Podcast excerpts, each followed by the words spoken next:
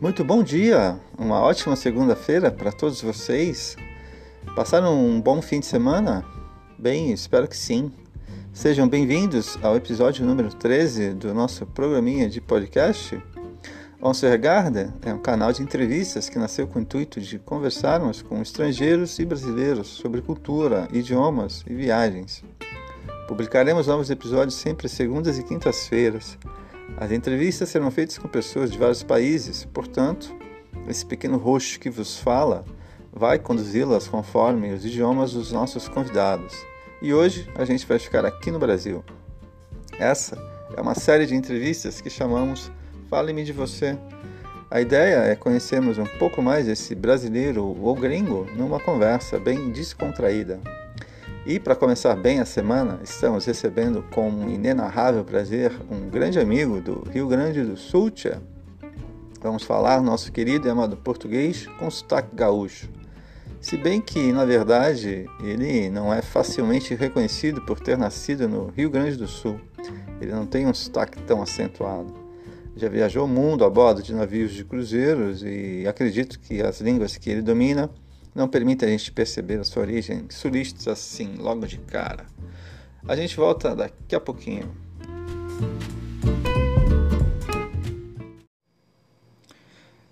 Bah, estamos de volta, tchê, minha gente. É um dia muito especial para mim gravar com esse cara.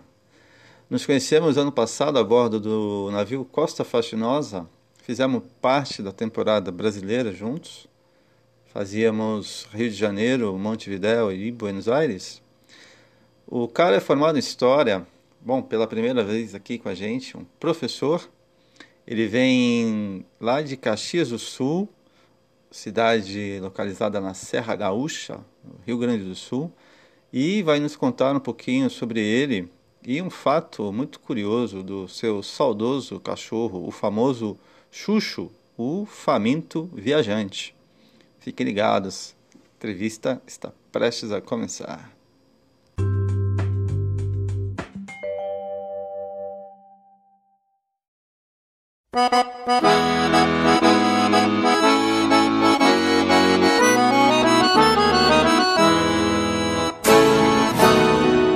Quando o dia sorrindo amanhece o sol beija até a face risonha, toda a terra de amor estremece. Ao bater de teus malhos e a luta de teu povo incansável obreiro, que os desígnios de Deus executa.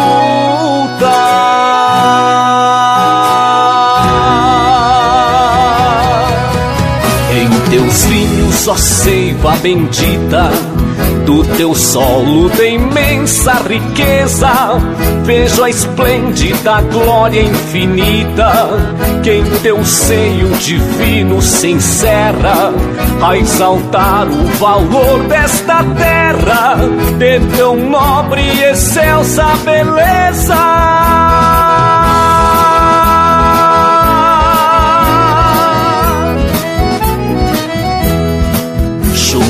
Campo dos bugres surgiste, carreteando o progresso aos penhascos, e qual marco bagual lança em riste, deste ao pago do sul nobre exemplo, e se a igreja da raça erigirem, tu serás o altar desse templo.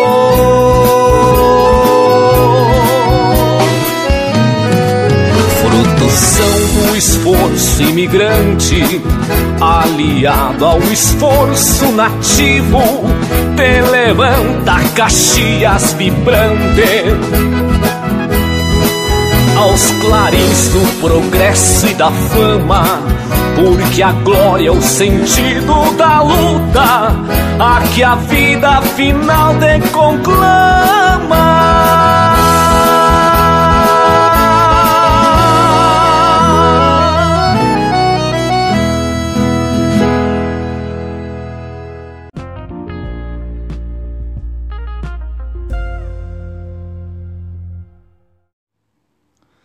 Bem-vindos de volta diretamente dos nossos estúdios Onso Regard na Baixada Santista e coprodução Farroupilha. Estamos recebendo o meu querido amigo Frank Bauer. Ele não tem nenhum parentesco aí com Jack Bauer do seriado 24 Horas. E ele fala com a gente hoje, não de Caxias do Sul, a cidade onde ele nasceu, mas de uma outra cidade. Franco, como você tá? E você fala da onde, meu caro? E Cristiano, tô aqui, cara, tô aqui sim de corpo e alma. E pô, que alegria, cara, ouvir tua voz. Grande felicidade estar aqui contigo. É, bom, eu sou Franco, tenho 31, 31 anos de idade. E sim, eu sou gaúcho, no momento estou aqui em Porto Belo, visitando a família e tal. Então, diretamente de Santa Catarina, no caso, né? No caso, Santa Catarina. Seja muito bem-vindo, meu amigo. É, a alegria é recíproca. Eu estou muito feliz que você também tenha aceitado o meu convite. Eu e o Franco trabalhamos juntos no navio Costa Fascinosa no ano passado. Fizemos juntos um pouco da temporada brasileira e criamos uma amizade automaticamente. É um cara super inteligente, tranquilo. E Franco, conta pra gente, os seus pais estão morando agora então em Santa Catarina, é isso? Bom, eu vou só explicar então rapidinho essa questão. A família é toda de Caxias, né? E eu cresci lá e tal, fui educado lá. Mas uh, ano retrasado, o meu pai veio morar aqui, aí a minha mãe também veio morar com ele, uh, um pouco depois. E agora tem uns tios meus também vindo morar aqui, então a família está meio que se relocando para cá. Né? Então eu fico alternando aqui entre Caxias e Porto Belo. Tem sempre parente indo e vindo, né? Então eu passo um pouco de tempo lá, um pouco aqui. Lá eu fico sozinho, né, na casa que era nossa da família, cuidando das minhas coisas e tal. E aqui eu venho mais para ficar junto com eles mesmo, né? Para ficar junto com o cachorro também que lance bem familiar. Entendi, legal, Franco. Agora, falando então sobre essa mudança de cidade, me conta um pouco sobre a sua primeira memória de infância. O que, que você lembra lá de Caxias do Sul, quando ainda pequeno? E, bom, em relação a memórias de infância, eu vou te dizer assim, crescendo em Caxias, que fica na Serra Gaúcha, e que é um lugar muito frio. Agora me vem algumas memórias assim de, né, subitamente, por exemplo, eu lembro de eu indo para a escola e a pé, né, que a escola ficava no mesmo na mesma rua de casa. Aí eu levava uma pastinha comigo, não tinha mochila, uma pastinha. Eu levava a pastinha e estava tão frio que os meus dedos ficavam roxos e começavam a doer. E eu lembro, assim, que era uma tortura caminhar 10 minutos até a escola por causa dos dedos que ficavam... Né? Não tinha como pôr no, no bolso, tinha que levar a pastinha. E já teve neve aqui, né? Tem uma série de memórias ligadas ao frio, ligadas também a, ao escritório que meu pai tinha em casa, que ele é programador, né? E trabalhava em casa, tinha uma microempresa, assim, com alguns computadores. Então, desde bem pequeno, eu já ficava ali junto com ele no computador e tal e ficava escrevendo umas histórias quando eu tinha uns sete anos, oito anos, e pedindo para ele como é que escreve isso, como é que escreve aquilo. Né? Ah, ele, ele tentando, tentando programar ali, fazer o trabalho dele, e tinha que ficar me ensinando português ao mesmo tempo. Então, não sei, assim, né, pensando agora rapidamente, são algumas memórias, elas vão meio por esse caminho. Legal, legal. Boa lembrança. Agora, conta para mim essas histórias aí que você inventava com essa idade, né, tão pequeno, elas giravam em torno de quê? Que interessante, né, cara? Você já tem uma ligação bacana com, com a escrita, né, desde muito cedo. Ah, talvez por influência também um pouco do seu pai, né? Que legal. Agora, quanto ao frio também, né, cara, é, é, é bem é bem duro, né? É bem rigoroso, de fato, aí o, o frio pro lado sul aí. E mas e essas histórias? Conta aí. O que, que você escrevia nessa época? Olha, eu tenho só que explicar em relação a essas histórias que eu tinha todas elas e tudo que eu já tinha escrevido na vida, uh, ou escrito na vida, né? o escritor falando, uh, num notebook que me roubaram lá em 2009. Então foi tudo perdido. Né? Mas eram basicamente histórias que envolviam meu cachorro Xuxo. Eu tinha muita história com ele. Ou o pessoal do colégio, o pessoal do, do bairro, assim. E aí eu lia muito nessa época também, né? Isso aí foi coisa do meu pai, ele que me incentivou a ler, que escrever foi meio que por conta própria, assim, né? Teve uma despontou assim uma coisa criativa. Mas aí, por exemplo, eu lembro que eu teve um livro que eu li que eu fiquei fascinado, assim, que né, fiquei doido com aquilo, que era o livro do Monteiro Lobato sobre os mitos da Grécia Antiga, né? Eu lembro que tinha o mito de, do Hércules, dos Doze Trabalhos do Hércules que eu fiquei assim alucinado, né? Adorei aquilo. E aí eu escrevi uma história que o meu cachorro Xuxo, ele viajava para a Grécia Antiga. E eu lembro disso porque é muito esdrúxulo, é muito é muito vulgar. Mas talvez tenha que cortar aí na edição. o Xuxo ele ia para a Grécia Antiga e ele acabava comendo o, o pau do Hércules. Desse detalhe sujo eu lembro bem, assim. Mas, é... Mas eram umas coisas, tipo, eu era apaixonado por uma guria lá, né? E tinha um cara que eles eram meio namoradinhos não gostava dele. Então, nas, nas, minhas histórias, ele era o vilão, né? Que, que raptava ela e coisa assim. E ela era mocinha e tal. E agora tinha uma, tinha uma, tem umas historinhas, eu lembro que minha mãe tinha um Fuca naquela época.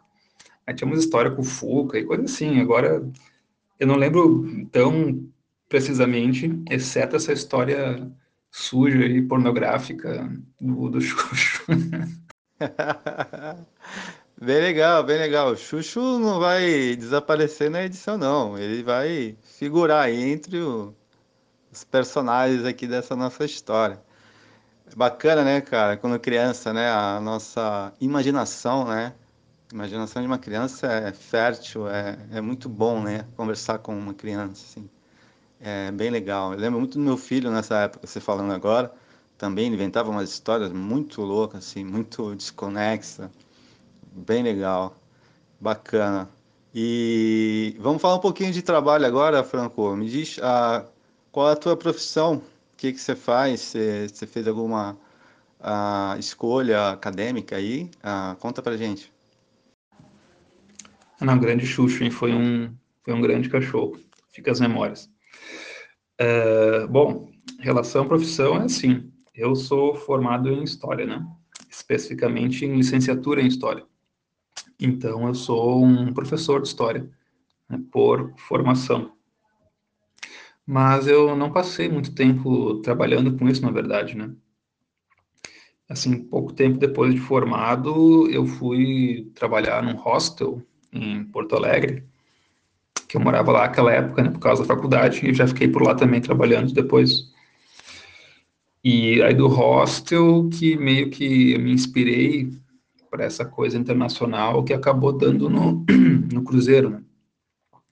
Mas se eu fosse dizer assim, qual é a minha formação mesmo, é, é como um professor de história, basicamente, né? Que legal, Franco. É interessante ao mesmo tempo, né?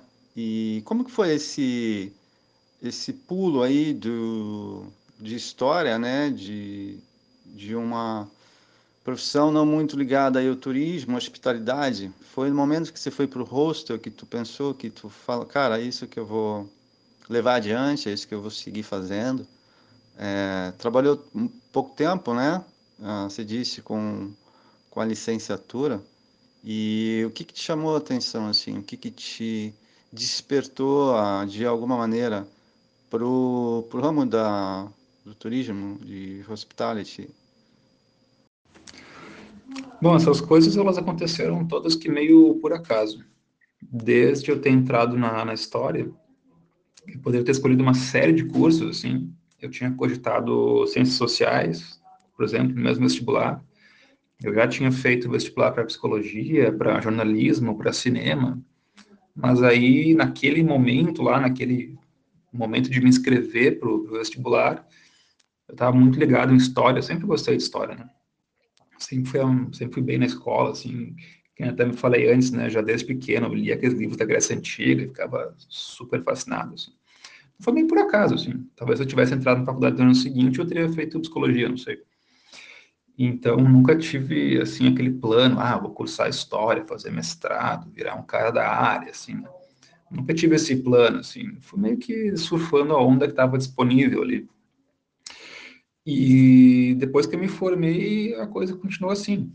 É, o, que eu, o que eu fui ver, é, o que, que tinha disponível ali para eu trabalhar, né? Para ganhar dinheiro. Era contrato de temporário para dar aula no estado, que no caso do Rio Grande do Sul é um negócio meio complicado, né? É, não paga muito, o trabalho é ruim. Ah, isso, trabalho é ruim quer dizer o seguinte, a estrutura de trabalho é ruim, né? É, a experiência que eu tive dando aula, como no estágio, e também dei algumas aulas, assim, por fora, digamos, é que ser professor é um negócio muito, muito satisfatório, assim, do ponto de vista pessoal, né? É um grande aprendizado. É um pouco clichê dizer isso, né? Todo professor diz, mas tu realmente tu, tu aprende muito mais que tu ensina sempre. É um convívio humano extremamente rico. Uh, mas aí assim, né, eu me formei e tinha que ter uma perspectiva de, bah, como é que eu vou ganhar dinheiro para fazer as coisas que eu quero fazer na minha vida, né? E como professora tinha essas duas saídas, que era dar aula no estado, ganhar uma merreca, né? Ou investir na carreira acadêmica, mestrado, coisa assim, que é uma coisa que eu não estava afim de fazer. Porque meu TCC já foi muito estressante, né? O negócio de pesquisar e tal, assim, eu não, eu não curti não me senti bem fazendo aquilo, assim, emocionalmente, digamos. Então, apareceu o hostel. Tinha um amigo meu da história, que trabalhava lá, que era meio que um bico, né? E ele me comentou, assim, sabia que eu estava procurando trabalho, né? Tava meio que pegando qualquer coisa, também fiz trabalho de tradução, fiz uns trabalhos online, assim, um monte de coisa variada, assim, né? Bico. E ele me chamou, Franco, lá no hostel estão precisando de alguém. Aí eu fui lá para ver, né? Não tinha nada a perder. E eu acabei gostando muito quando eu percebi que assim as pessoas elas iam para lá, elas estavam bem. Né? A pessoa tá passando um tempo de férias ou tá viajando o mundo, né? Tinha muito gringo também, né?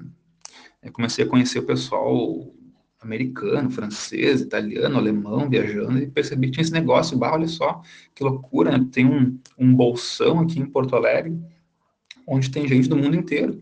Né? Pelas ruas de Porto Alegre só o português. De vez em quando um castelhano, que tem uns uruguaios, uns argentinos aqui. Mas tu no rosto tu ouvia o pessoal falando inglês, francês, italiano, alemão. E isso começou a me chamar a atenção, sabe? Esse aspecto. Então, esse aspecto, digamos, da convivência de línguas e de culturas e do fato que as pessoas estavam bem, né? Nesse, é, talvez essa seja a coisa mais legal, assim, do ramo da, da hotelaria, do turismo, da hospitalidade, que as pessoas elas geralmente vão para um hotel, para um hostel, para um cruzeiro, enfim, para se divertir, né? Para ficar bem lá. Então isso tende a gerar um clima muito bom. Então eu percebi que apesar de o trabalho do professor ser muito satisfatório, eu ficava mais feliz naquele ambiente do hostel.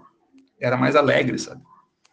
Então isso foi um grande catalisador para eu mudar de direção, né, profissionalmente. Entendi, entendi, bem legal. É verdade, né, cara, essa atmosfera multicultural, né, que existe no ramo do turismo, na hospitalidade, essa essa essa essa questão da de, de, das línguas e de outras culturas e de gente, né, cara, do mundo inteiro, é muito interessante. Também me chamou muita atenção. E, Franco, qual que foi o passo então do, do hostel para o cruzeiro? Foi meio que natural? Você viu que havia ali uma possibilidade de você embarcar? Como é que foi essa essa transição aí do, de Porto Alegre para os navios de cruzeiros aí do mundo? Bom, aí foi assim, Cristiano. É, eu trabalhei no hostel entre 2015 e 2016. 2017 eu voltei para Caxias, porque lá em Porto Alegre estava meio insustentável a situação. Então voltei para casa dos meus pais para dar uma resetada. E aí eu já sabia que rolava esse negócio dos cruzeiros, curiosamente, porque esse mesmo amigo meu que me chamou lá para o hostel, ele tinha me comentado que uma amiga dele, que eu não conhecia, trabalhava em cruzeiro, viajava o mundo inteiro, né? Tinha essa experiência. Aí eu me lembrei disso um belo dia lá e deixei um currículo na, na agência, né? Foi assim. Ah, vou plantar essa semente e ver o que acontece, né? E acho que uns seis meses depois eles responderam um e-mail dizendo que tinha sido escolhido para uma entrevista lá com eles. Então foi assim, né? Não foi um, um pulo direto, mas foram coisas relacionadas, assim, trabalhando junto para causar isso. Legal, legal. E em relação às línguas, Franco, quais línguas, quais línguas você já falava na época de, dessa entrevista? Porque, bom, eu e o Franco nós trabalhamos no departamento de informação, onde se exige, né, ao menos três uh, línguas aí fluentes para a gente lidar diariamente aí com as solicitações de, de hóspedes, reclamações, enfim, tudo que envolve aí o contato direto com o cliente, com o passageiro no caso, né? E, e como que foi a, a tua eh, teu aprendizado de, de línguas? Qual a, foram as línguas que você estudava antes de, de entrar para o navio? Bom, primeiro de tudo o inglês, né? que é a língua mais importante de todas, obrigatória para qualquer tripulante, que eu já estudava desde criança, então, assim, inglês está garantido, né, sem problemas. Depois tem o espanhol também, que eu nunca estudei, mas eu aprendi no hostel, porque vinha muito argentino uruguaio para lá, e eu aprendi, tipo, conversando com eles, né?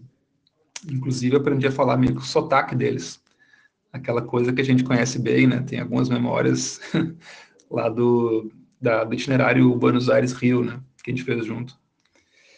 E depois tinha o francês também, que eu tinha aprendido na época da faculdade, né? Tinha uma coisa muito comum, assim, o pessoal da história, o pessoal das humanas, é, ia muito fazer aula de francês, porque tem uma série de autores, né? Tem toda uma tradição intelectual das humanas que é muito, muito forte na França, né? Então, era comum, assim, né? Fui eu e mais um monte de colega, a gente foi fazer aula de francês e tal.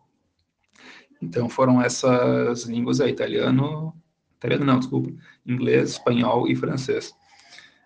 Aí, curioso, né, que chegando lá a bordo, eu embarquei para a primeira vez na Europa, num navio cheio de italianos, né? Grande parte dos hóspedes, a maior parte dos hóspedes italianos, e também a equipe inteira de italianos. E eu era o único que não falava italiano. Então foi meio natural, assim, né, que eu tive que aprender italiano à força, né. E, então eu fui meio que pedindo, assim, né. Eu lembro, em italiano tem a palavra adesso, que é, quer dizer agora. Aí eu lembro que era, o negócio era nesse nível, eu tive que perguntar, perguntar em inglês, né, what is adesso? Aí eles me respondiam em inglês e eu aprendendo. E aí depois de uns três meses, assim, nesse jeito meio à força ali, né, por força das circunstâncias, eu já estava conseguindo um, me comunicar com os hóspedes italianos, né, atender eles. Então foi um negócio quase por osmose, assim, né. Também, por sorte, o italiano não é uma língua tão difícil de aprender para um brasileiro. Aí depois, no segundo contrato, eu já embarquei com mais o italiano, né, além das outras línguas. Bem verdade, né, cara? É, nós trabalhamos numa companhia italiana. Pô, cara, você me falando isso agora me veio na memória igualzinho o que eu passei. É, nós fizemos a travessia e eu embarquei lá em Marseille. Em Marseille eu peguei o Diadema, onde eu era o único brasileiro. Então, por osmose, a gente conversando e a gente vai aprendendo, a gente vai se aculturando aí na, no idioma deles. Bem interessante isso, né? Legal. Bacana. Franco, a gente falou bastante, cara, de, de trabalho, de, de estudos. E vamos passar um pouquinho agora para o lazer. Vamos falar um pouquinho agora mais de assuntos agradáveis.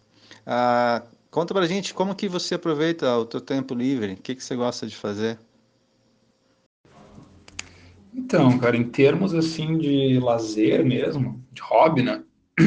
Eu passo muito tempo com música, seja tocando violão ali, que eu toco desde adolescente, ou ouvindo música, né? Então eu tô sempre uh, buscando música nova, assim, negócio muito de explorar a música. E além disso, eu também leio bastante. É um hábito que tenho desde, a, desde pequeno, né? sempre lendo alguma coisa.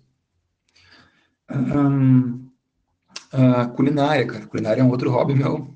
Às vezes eu gosto de pegar umas receitas assim complicadas, sabe? Que demoram horas para ficar prontas, tem várias etapas, sabe? Que não é só aquele negócio de fazer um ovinho frito ali, fazer toda uma elaboração, deixar de molho, assar e ficar a manhã inteira. Esse também é um negócio que eu gosto de fazer. Mas eu passo, na verdade, a maior parte do meu tempo estudando. Né? Que as pessoas geralmente não consideram isso um hobby, né? não consideram lazer, mas para mim meio que é assim. Então, eu estou estudando línguas, geralmente línguas, né? alguma coisa a ver com línguas.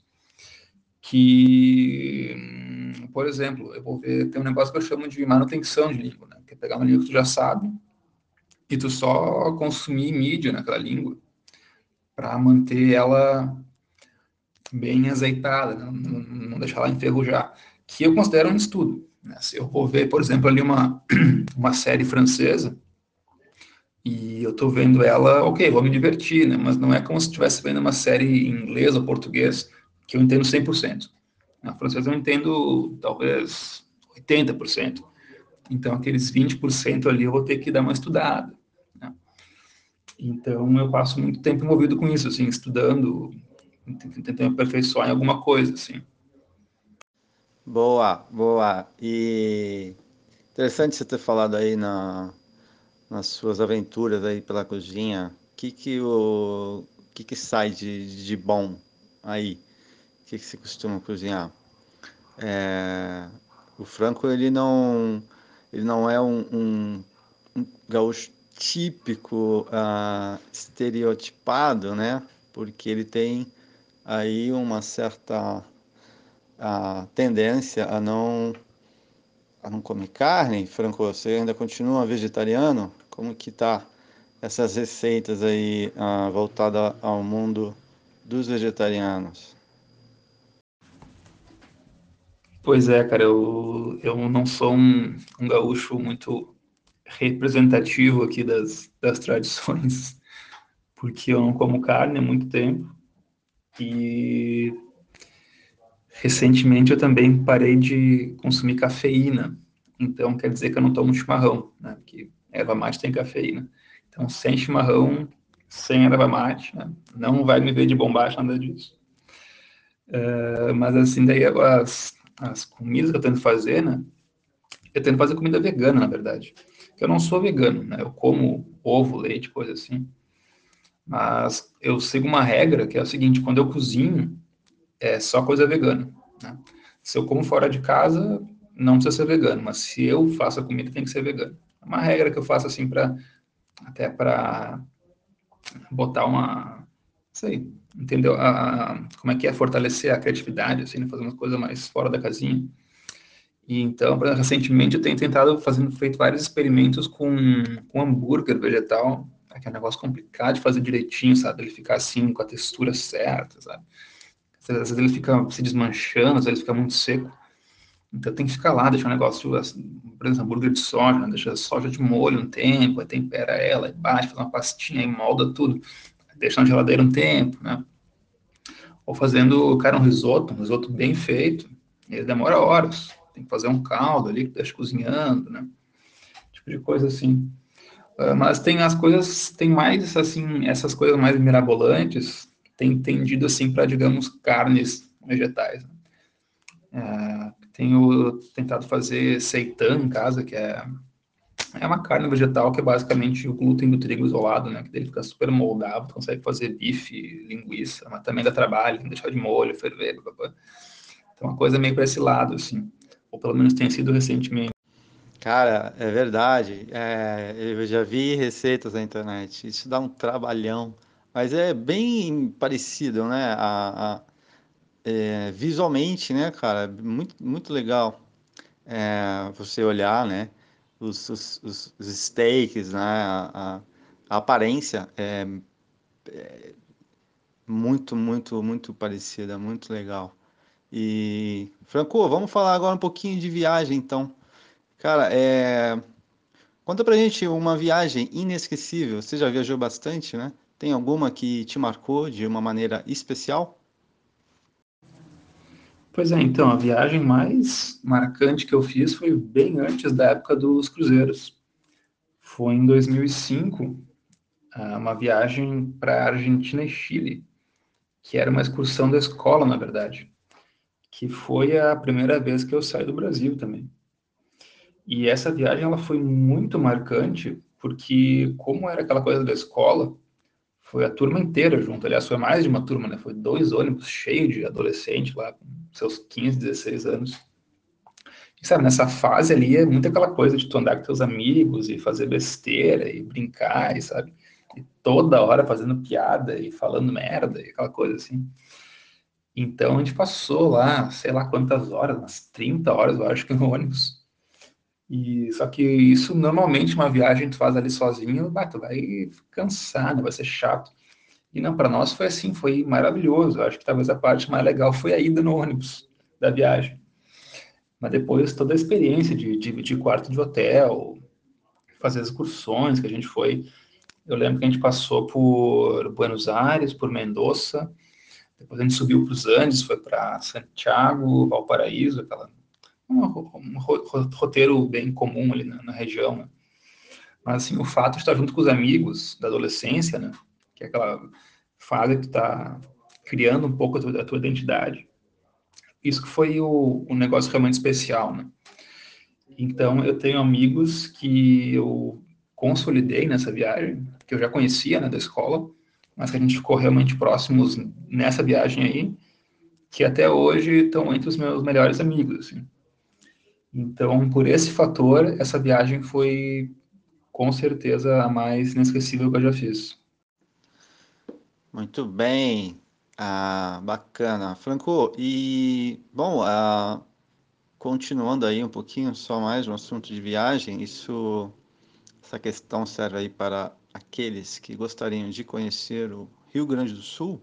Na tua opinião, onde não deixar de ir para quem planeja conhecer o Rio Grande do Sul, tia?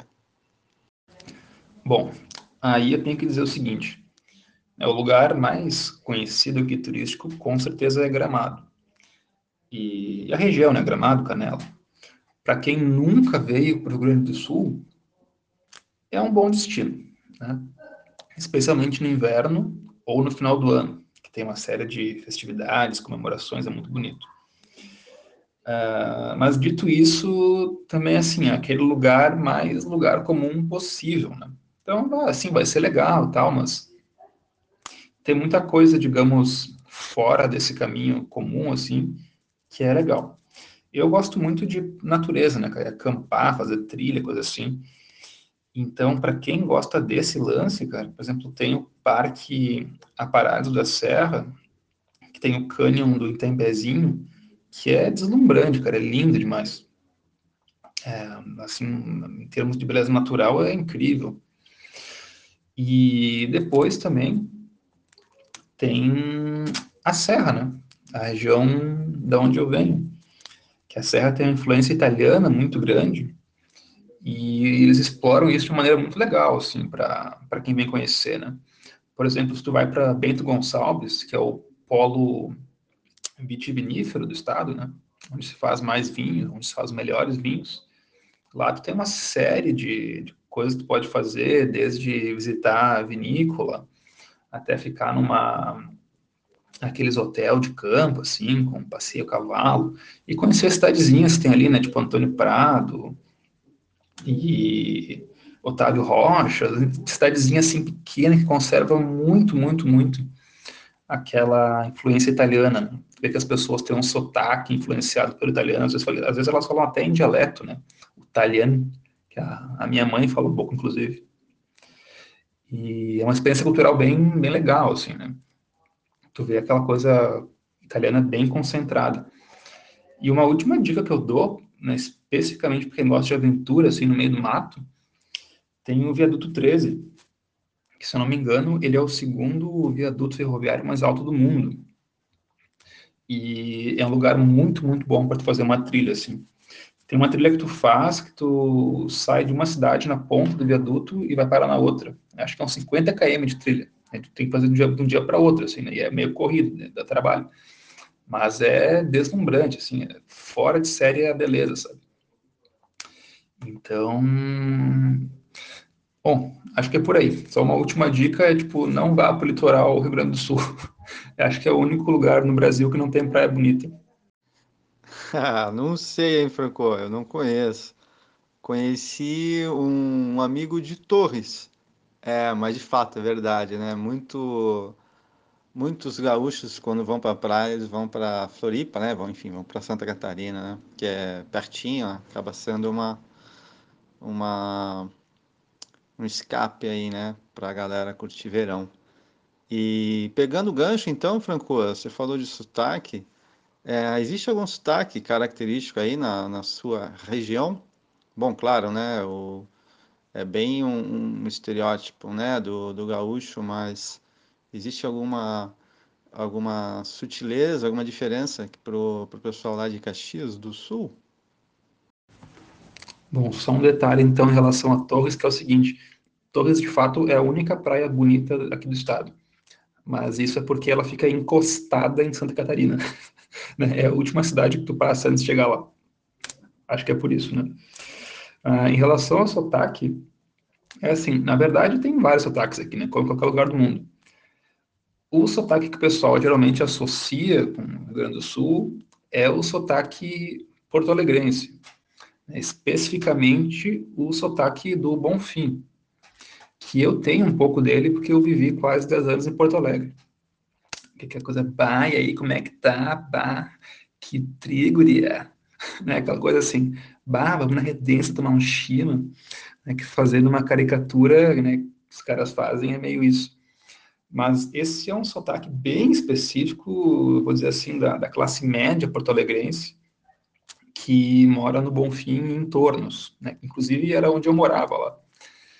E, mas aí, por exemplo, a Serra tem um sotaque assim mais italianizado, né? O pessoal fala frequentemente leite. Vou ali pegar um leite ali no, no vizinho, coisa mais colonial, assim.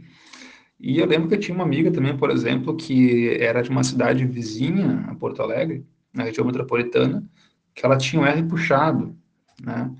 Ela falava, ah, verde, essa água tá verde.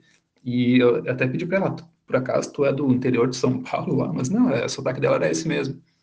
Então tem uma, tem uma grande variedade, né? Tem esse estereótipo aí que tu vê na mídia e tal, mas tu vem para cá mesmo e tu ouve todo tipo de coisa, né? Pois é, cara, é legal essa coisa de sotaque aqui pra gente, né? No Brasil, dimensões continentais e tem sotaque para tudo que é gosto, né?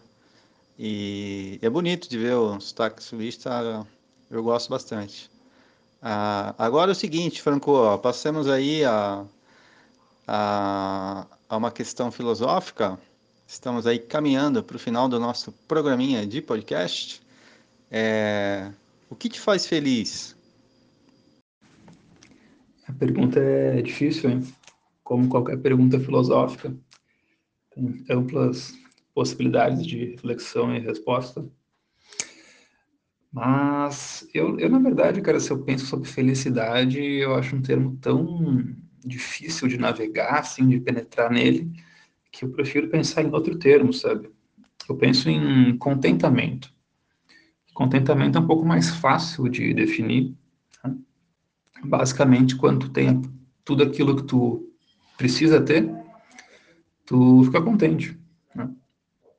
assim, no sentido mais básico, pô, tu tem lugar para morar, tu tem comida para comer, tu tem amigo, família, pô, tu tá contente, entendeu?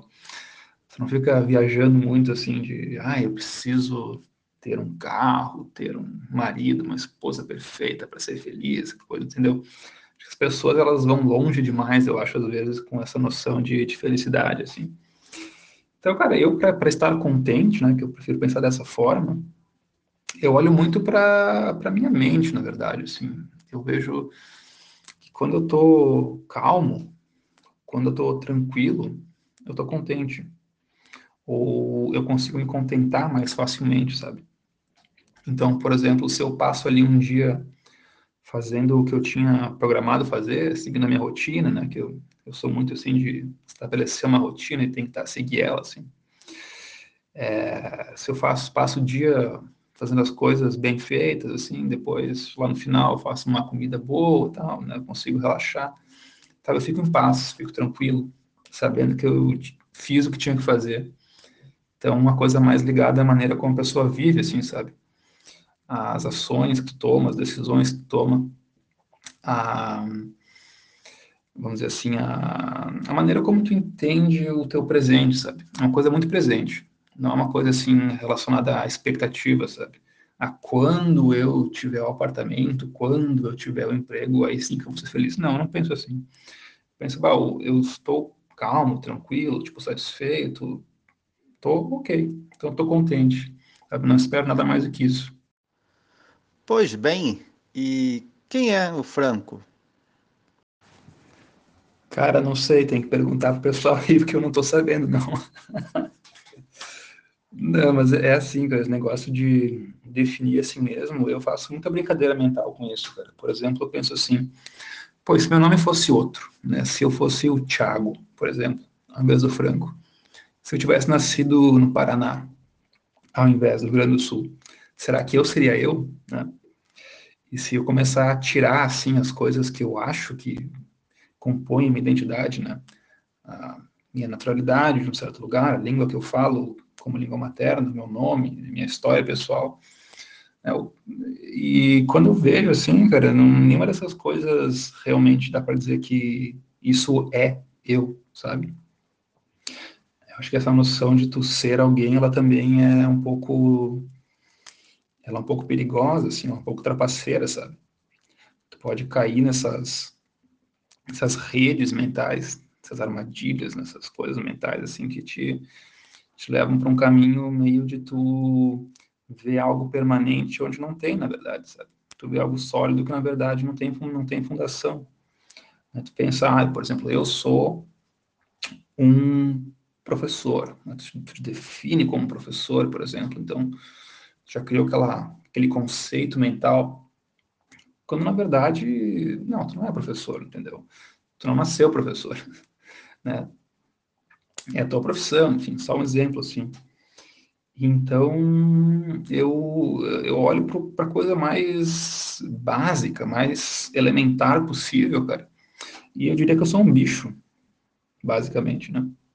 Eu sou um bicho aqui, eu tenho é, quatro patas, duas dianteiras, duas traseiras. Né? Eu nasci de um, de um outro bicho. E quando eu parti desse mundo, eu vou servir de alimento para outros bichos. Então eu não, não viajo demais nessa noção, assim, eu prefiro ficar com, com o pé bem no chão, entendeu? Porque isso me deixa mais em paz, basicamente, se eu olhar a coisa dessa forma, né? Como simplesmente um, um bicho que existe no mundo. Muito bem, muito bem. Chegamos ao final aí de mais um episódio do nosso programinha de podcast. É, muito feliz. Uh, hoje nós tivemos aí o prazer de conversar com nosso bichão, uh, Franco, meu querido amigo. E já faz algum tempo que nós não nos falávamos. E, bom, está sendo um reencontro bem legal, cara. É, queria te agradecer uh, demais aí por você ter participado e fazer parte disso, né? e fico muito contente aí de saber uh, um pouco mais aí sobre suas experiências, suas ideias. Uh, a gente sempre teve um papo assim super cabeça, né? Isso é muito legal e faz bem, também faz bem. A gente tem os nossos momentos de, de descontração, de, de brincadeiras, mas às vezes também a gente fala sério e também é super importante e e é isso aí. Cara, Franco, muito obrigado, cara. Uma ótima semana aí para você e espero que a gente se veja aí o quanto antes. o meu fortíssimo abraço para ti e até um próximo episódio. Valeu! Pô, obrigado, Cris. Prazer foi meu, grande honra, grande felicidade participar do teu podcast. Primeira vez também que eu faço algo do tipo, então bem interessante.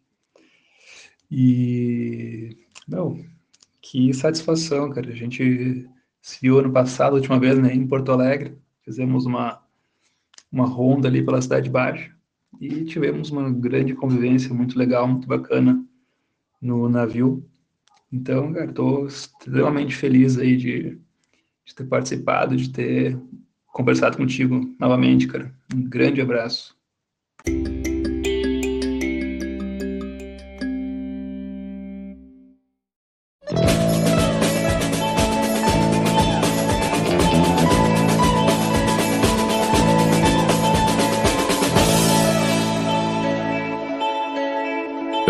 Atenção no que eles dizem, mas eles não dizem nada. Yeah, yeah. Fidel e Pinochet tiram sarro de você que não faz nada. Yeah, yeah. E eu começo a achar normal como um boçal atire bombas na embaixada. Yeah, yeah. Oh, oh. Se tudo passa talvez você passe por aqui e me faça esquecer tudo que eu fiz. Se tudo passa, talvez você passe por aqui e me faça esquecer.